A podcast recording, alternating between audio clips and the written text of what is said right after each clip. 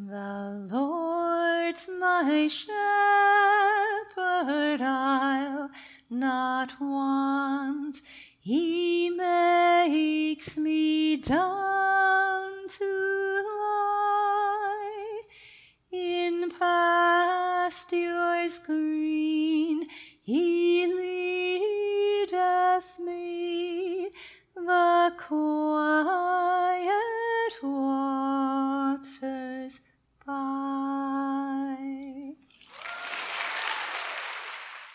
这是罗萨利亚·巴特菲尔德在一次演讲中为听众展示他和邻居和慕道友一起在家敬拜时唱的歌。是什么样的品质能够让罗萨利亚这位坚定的左派进步人士、大学终身教授一次又一次的来到他的敌人的家里，一位改革宗牧师的家里，以至于两年之后，他放下十几年的同性恋身份？转身投向耶稣的怀抱。其中很重要的一个因素是美。在这位改革宗牧师的家里，他看到了圣经永恒真理的美，看到了神的圣徒相交时的关系的美，还有唱赞美诗的时候那种全然忘我的浸润在神的话语里的美。神也通过赞美诗那不可阻挡的美，最终。穿透了罗萨利亚母亲那花岗岩一样坚硬的心肠，让这位坚强的甚至是粗暴的无神论者，在反复拒绝耶稣的福音之后，终于屈服在神的呼召之下。欢迎来到变奏曲频道，普遍真理，多样传播。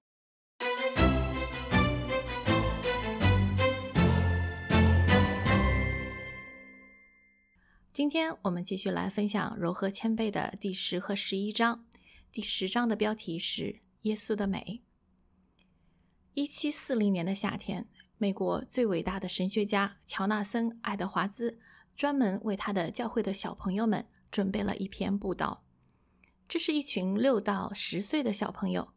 布道的题目是：“孩子们，你们要爱耶稣基督胜过爱世上所有的事。”爱德华兹先是引用了马太福音十章三十七节的一句经文：“爱父母胜过我的，不配做我的门徒。”接下来他是这么说的：“从来没有一种爱比耶稣心中的爱更伟大、更美好。有人受苦时，他体恤他们；有人悲伤时，他怜悯他们。当他的造物快乐时，”他也快乐着他们的快乐，如同太阳远远亮过蜡烛，基督的爱和恩典也远远超过这世上的所有的东西。父母们善待他们的儿女，但是他们的善良远远比不上耶稣基督。与托马斯·古德温相比，爱德华兹的布道和写作更喜欢向人们彰显耶稣的美。作为被造物的我们。有一个设定好的程序，那就是当我们看到美好的事情时，我们就会自然而然的被吸引。爱德华兹的整个事工特别强调通过耶稣的美来吸引人到耶稣面前去。一七四零年八月份的这篇布道就是这样子的。他说：“所有在神里美好的东西，也都在耶稣基督里。”所有在任何人身上看到的美好的东西，也都在耶稣基督里，因为他是百分之一百的神，也是百分之一百的人。他也是最圣洁的、最温柔的、最谦卑的。不管从哪一个方面来讲，他都比这世上最杰出的人都好出无数倍。在教会里，我们会经常讲到神的荣耀。当我们想到神的荣耀时，我们到底在讲什么？是因为他的伟大，他的大能，让我们能够克服一切罪，来顺服基督吗？爱德华兹说：“是因为他美好的心。”当我们看到神的伟大，我们可能会觉得头晕目眩，感觉到自己的渺小，自己的微不足道，甚至是看到自己的污秽。如果我们只看到他的伟大，我们刚硬和反叛的心。可能依然不会悔改。然而，当我们看到基督的慈爱，他的善良，这样的美就征服了一切的对抗，让我们靠近耶稣基督。讲到底，我们能够给孩子最好的爱，不过是从耶稣基督那里来的完全的爱的一个很不清晰的投影。所以，我们养育儿女的目标，就是当孩子离开家的时候，他们永远不会怀疑。不管他们的罪有多深重，耶稣基督永远不会将他们拒之门外。奥特伦在这里说道：“这也是他自己收到的最伟大的礼物。他父亲从来没有摆出家长的权威，告诉他该做什么，不该做什么，而是慢慢的、耐心的用基督的美吸引他到基督里来。这也是我们每一个基督徒父母都该做的事情。”不仅基督徒父母可以用这样的方法将儿女带到神的面前来，基督徒的儿女也可以通过同样的方法把不幸的父母带到基督那里去。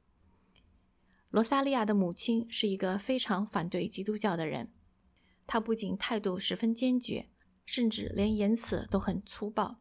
就连她被救护车送到医院抢救的时候，他都非常不客气地告诉罗萨利亚，他说。你的书我都读过了，如果有什么能够让我成为基督徒的话，应该就是你这些书了。可是啊，我不像你那么软弱，所以你不要再给我讲什么福音了。但是在他生命弥留的最后几天，罗萨利亚在病床前陪伴他时，为他唱起了赞美诗，就像我们前面听到的那样。平常一听到福音就十分反感的母亲，这时候听到赞美诗，他就平静了下来。而且在罗萨利亚结束之后，还要求他继续再唱。医院里的护士也问罗萨利亚，是不是可以把病房的门打开，这样其他的病人也可以听到这美妙的歌声。有的时候，医护人员、急救车驾驶员都会走进病房，摘下他们的帽子，然后加入他们的合唱。有一次，罗萨利亚唱到诗篇二十三首：“耶和华是我的牧者。”他的母亲止住了他，然后他说：“我要死了，我开始变得越来越虚弱了，我不再强壮。可是为什么我的灵魂却变得坚强了起来呢？”罗萨利亚说：“妈妈，因为你的灵魂有上帝的印记，它会永远的活下去，即使你的身体不会。”妈妈慢慢的说：“我现在虚弱了，和你一样弱。”我也需要这位牧者。就这样，罗萨利亚和她的丈夫为她母亲讲解了福音，讲解了耶稣基督的救恩，帮她做了绝志祷告。两天之后，母亲回了天家。第十一章：基督的情感生活。在有关基督的教义里，有一点是比较难以把握的，那就是基督的永久人性。圣经给我们的印象似乎是。神子从天上降卑到地上，在地上生活了三十多年以后，又回到天堂，恢复到他道成肉身之前的状态。但是这种理解是不对的。在海德堡药理问答第四十九问里讲到：“我们从基督升天里得了什么益处？”回答是：“我们的主耶稣基督的肉身在天上，这就确实保证耶稣作为我们的头。”要把我们这些做肢体的带到他那里去。神子给自己穿上了人的肉身，也穿上了人性，他再也不会脱下。他是完全的神，他也是完全的人。当我们理解了这一点之后，我们就知道四本福音书里描写的耶稣在地上时，他对罪人、对受苦的人展现出来的那种情感、那种怜悯、体恤、那种慈悲。在他升入天堂之后，丝毫没有改变。对两千年后的我们，当我们在罪中，当我们在苦难中，他对我们怀着同样的情感。我们是按照神的形象造的，我们有情感，那是因为造我们的神有情感。当耶稣基督道成肉身来到这个世上，他就是这个世界上有史以来最真实的人，也是最完美的人。加尔文是这么说的：“神的儿子穿上肉身，穿上我们人类的感情，所以他就和他所有的弟兄姐妹一样，只不过他没有罪。奥特伦在书里分享了自己这样一个经历：有一次，他去印度的教会讲道，在教会布道结束之后，他到外面来等车。教会门口的地上坐着一位老人，一看就是无家可归的那种。他坐在一个大的纸板箱上，衣衫褴褛，又脏又破。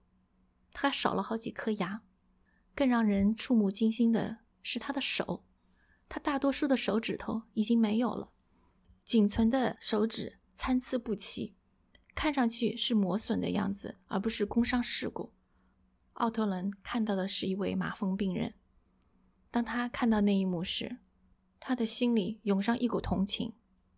虽然这股同情只是瞬间即逝，只是很微弱的同情。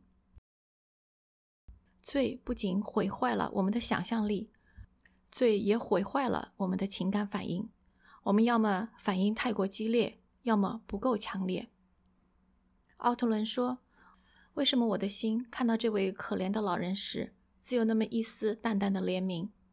为什么我的心那么冷酷？因为我是个罪人。基督的情感生活到底是什么样子的呢？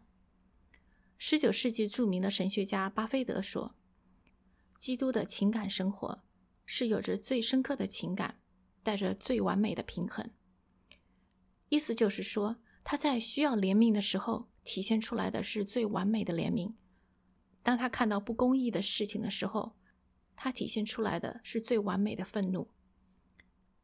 一个有道德的人不可能看到不公义的事情而对此无动于衷。一个人之所以是有道德的人，恰恰是因为他能够看出对与错的区别，并且能够做出适当的反应。当一个人面对不公义的事情的时候，他自然而然的就会表现出愤怒的情绪。这就好像一个深爱自己女儿的父亲。如果女儿被侮辱，他会做出最强烈的反应。同样，当耶稣来到圣殿，看到神的殿，这个罪人来献祭、来与神和好、来得到神的恩典和恩惠的地方，却变成了一个吵闹的集市场。这些兑换银钱的人，把圣殿变成了一个赚钱的地方。耶稣作为一个完美的人，有着完美的慈悲、完美的怜悯。看到这些换钱的人利用他的子民的软弱来赚钱，他自然就会十分的愤怒。以佛所书四章二十六节里说道：“生气却不要犯罪。你可能有非常好的原因生气，也可能有人实实在在的冒犯了你，伤害了你，而你唯一的恰当的选择就是愤怒生气。在这个时候。”也许知道耶稣基督和你一起愤怒，会让你得到一些安慰。他在你的愤怒中与你联合。事实上，那些对你犯的罪，耶稣比你更生气。你的愤怒不过是他的愤怒的一个缩影，只是他的怒火与你不同。他的怒火里没有半点污点。当你在思想那些冤枉你的人的时候，让耶稣来为你愤怒吧。因为他的愤怒是完美的愤怒，是来自他对你的完美的同情。当我们知道这一切之后，原谅那些冒犯你的人，深呼吸一下，那些冤枉你的人，那些你被冤枉的事情。当你在想到那些人、那些事的时候，让耶稣来为你愤怒吧，因为他的愤怒是完美的愤怒，是来自于他对你完美的同情。